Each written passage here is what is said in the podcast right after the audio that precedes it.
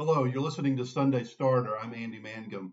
On Sunday Starter, we look at a Sunday on lectionary, and we look at one of the texts that's on that uh, lectionary assignment for the Revised Common Lectionary, and try to get a head start on our preparation for Sunday. Hence the name, Sunday Starter.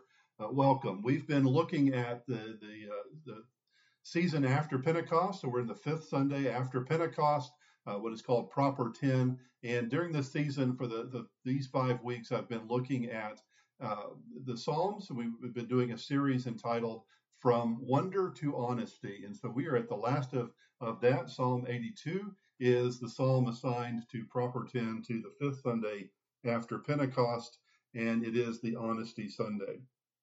So uh, Psalm 82 uh, begins God has taken God's place in the divine council. In the midst of the gods, God holds judgment. Uh, here, God is portrayed as speaking to some sort of unknown audience. Uh, the New, New, Revised Standard Version says uh, divine council. Um, uh, some other translations take that as a more human context. Uh, the New American Standard Bible says God takes his stand in his own congregation. He judge, uh, judges the rulers and um, the, the book of uh, the, the message from Eugene Peterson interprets that as uh, uh, judges. And so, um, so, so uh, we have this question, right? Uh, whether this is uh, understood as a divine court of sub deities, or whether this is addressed to the human systems. I, you know, this is where I lean that, right? That the psalm ought to be understood as addressing human systems of uh, uh, the legal system, the, the, government, the the culture in which we live, uh, the trends and the attitudes that tend to prevail, and the economic systems in which we live. I think those um, are, for me, the analog for uh, what this divine court consists of the, the people being addressed, or the systems, the forces being addressed in this text.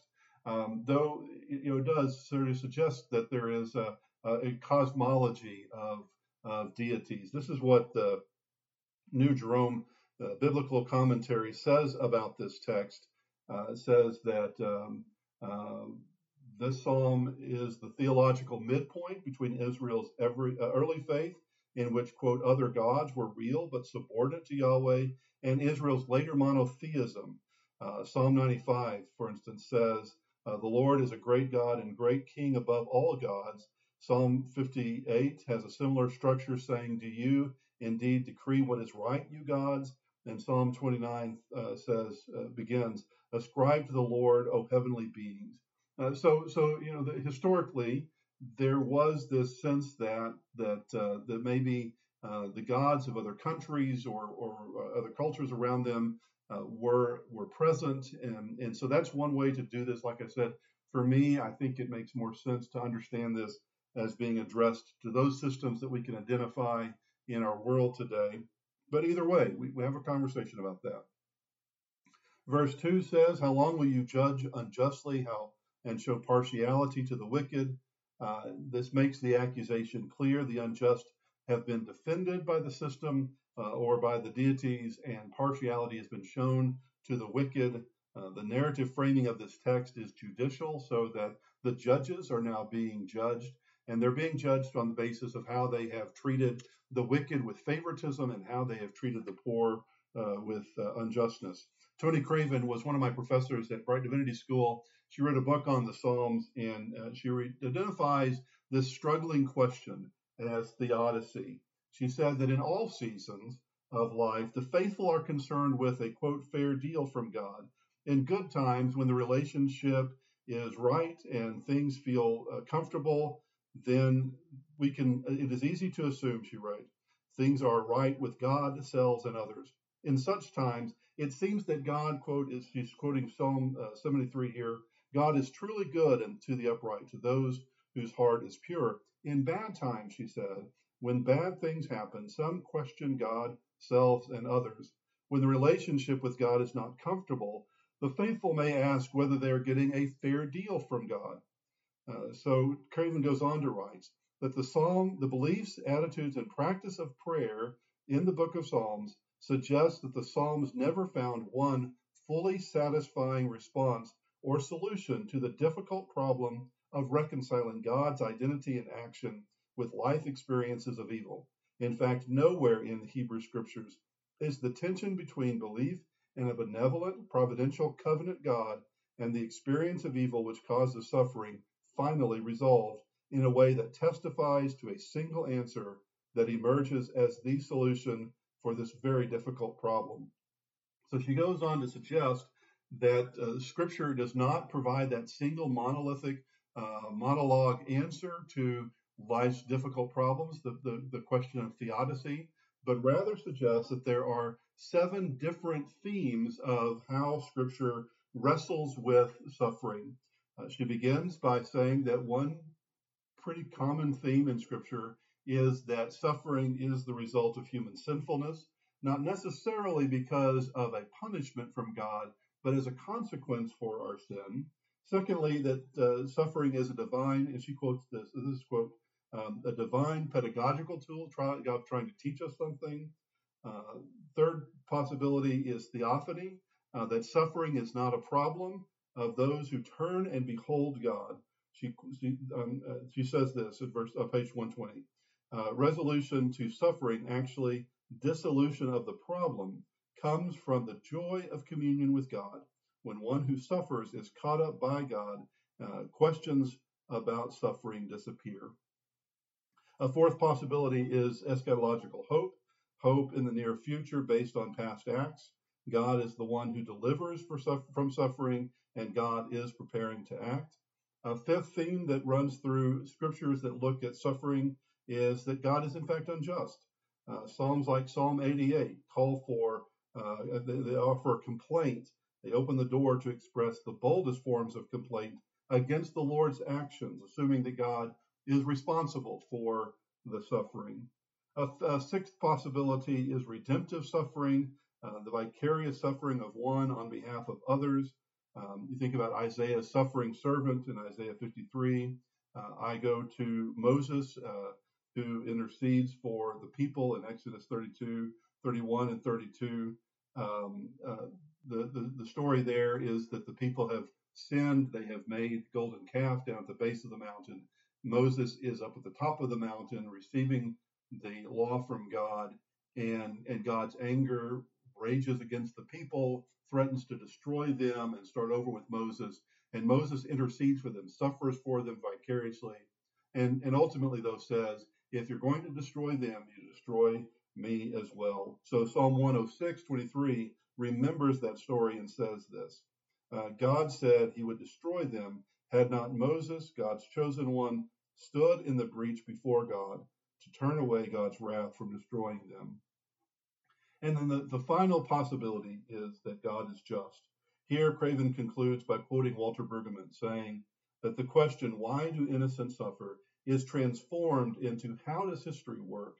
The answer that Israel knew very well is that history works through social processes. Those social processes are either legitimated or judged by God. They operate either equitably or unjustly, either for the well being of the community or for its destruction. That is how history works. Yahweh is discerned in Israel, sometimes as the impetus for social process, sometimes as the norm, and sometimes as the agent for the transformation of the process. What I want to say about these seven different possibilities, so a lot of times what we want to do is we want to go to that which makes the most sense to us and that we resonate with. But what, what Craven would, would point out is that all of them are in the scriptures. All of them get expressed. And so as we deal with this, we don't want to say not that and this. Uh, you know, I'm uncomfortable with the idea of uh, God being named as unjust, though I have had plenty of prayers in which perhaps I complained uh, to God about uh, what I think is God's action. Uh, others, uh, you know, wrestle with this idea that, that suffering can be redemptive, that somebody can suffer vicariously for another person. Um, but as we wrestle with those, we, we must remember that we're contending with voices that are in Scripture itself, and rather than be dismissive, uh, actually engage and ponder, reflect, and and uh, participate in the conversation. I believe God's word is heard in the midst of the conversation rather than trying to smooth everything out, make it a monologue. Listen to the conversation that is scripture and, and then allow God to speak a word to you through that. Verse 3 begins uh, Give justice to the weak and the orphan, maintain the right of the lowly and the destitute.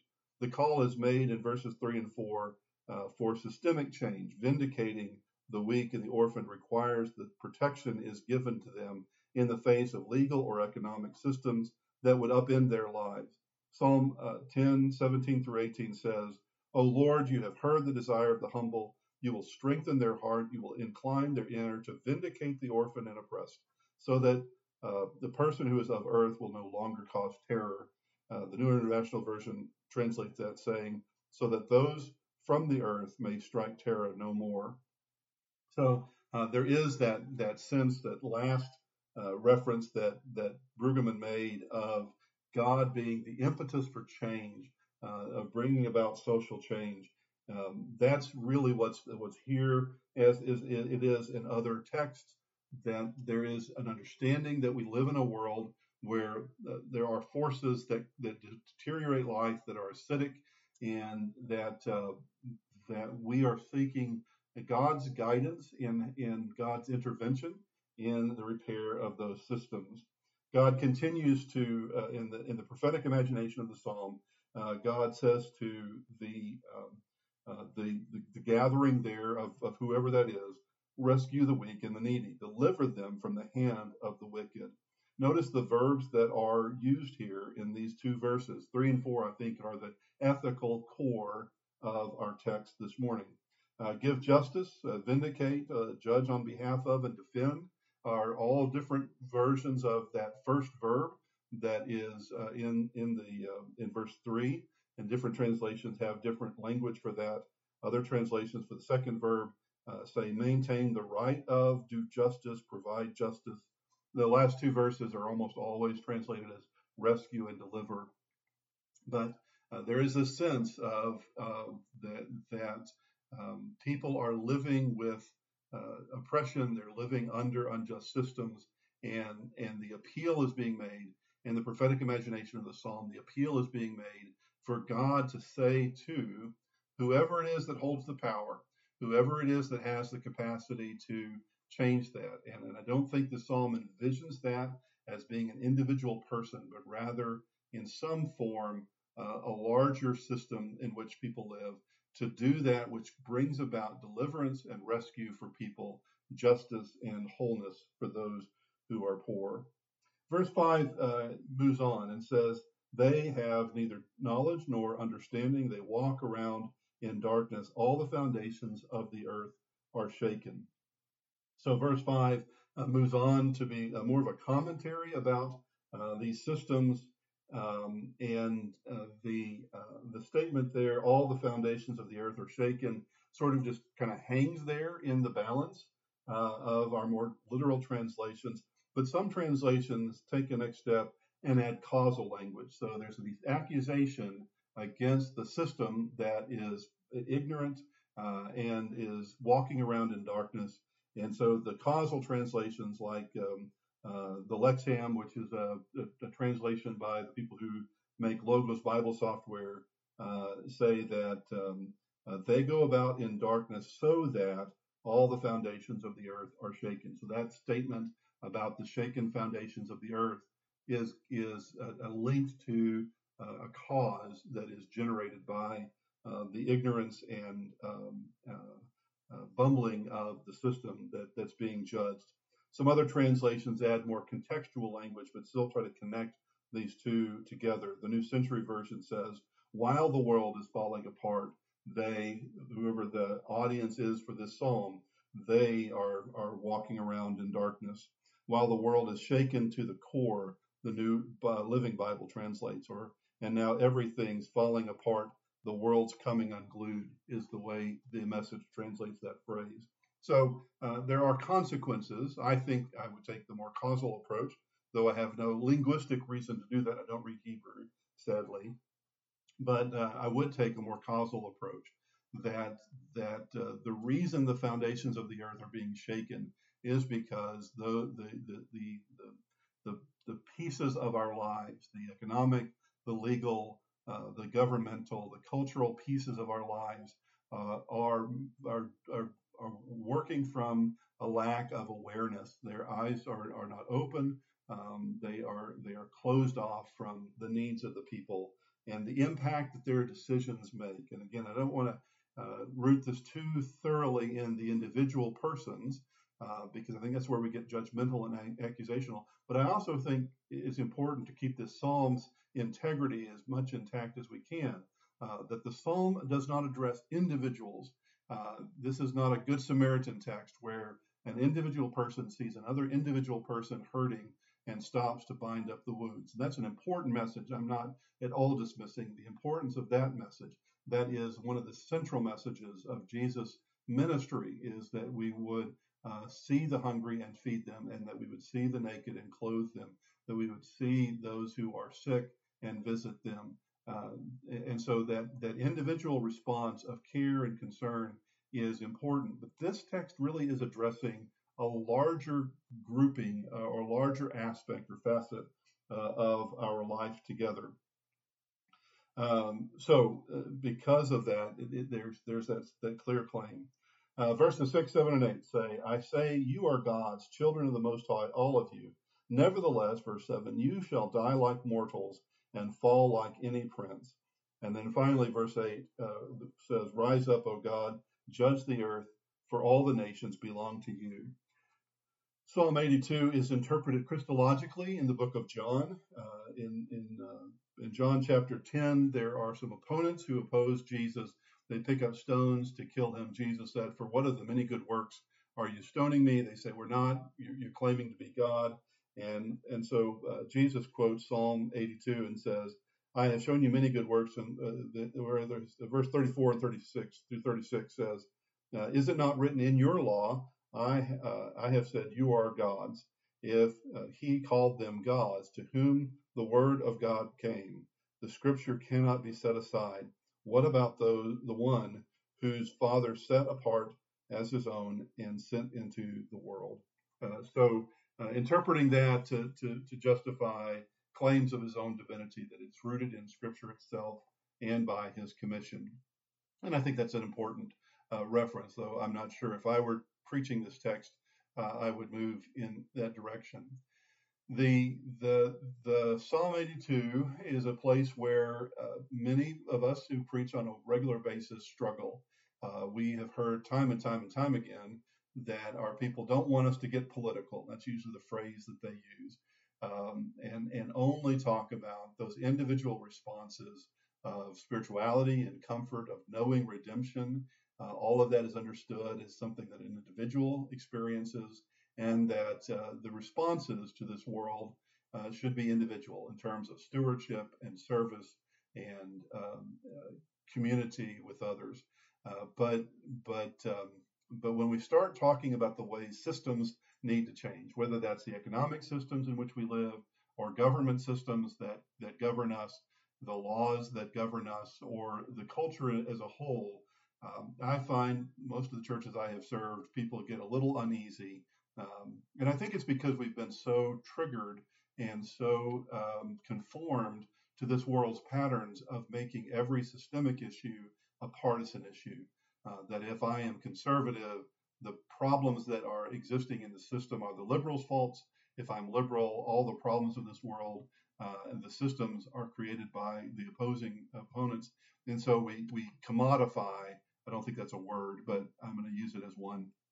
We commodify the uh, the the evil uh, and use it as leverage over and against the, the opponents that we see in this political fight.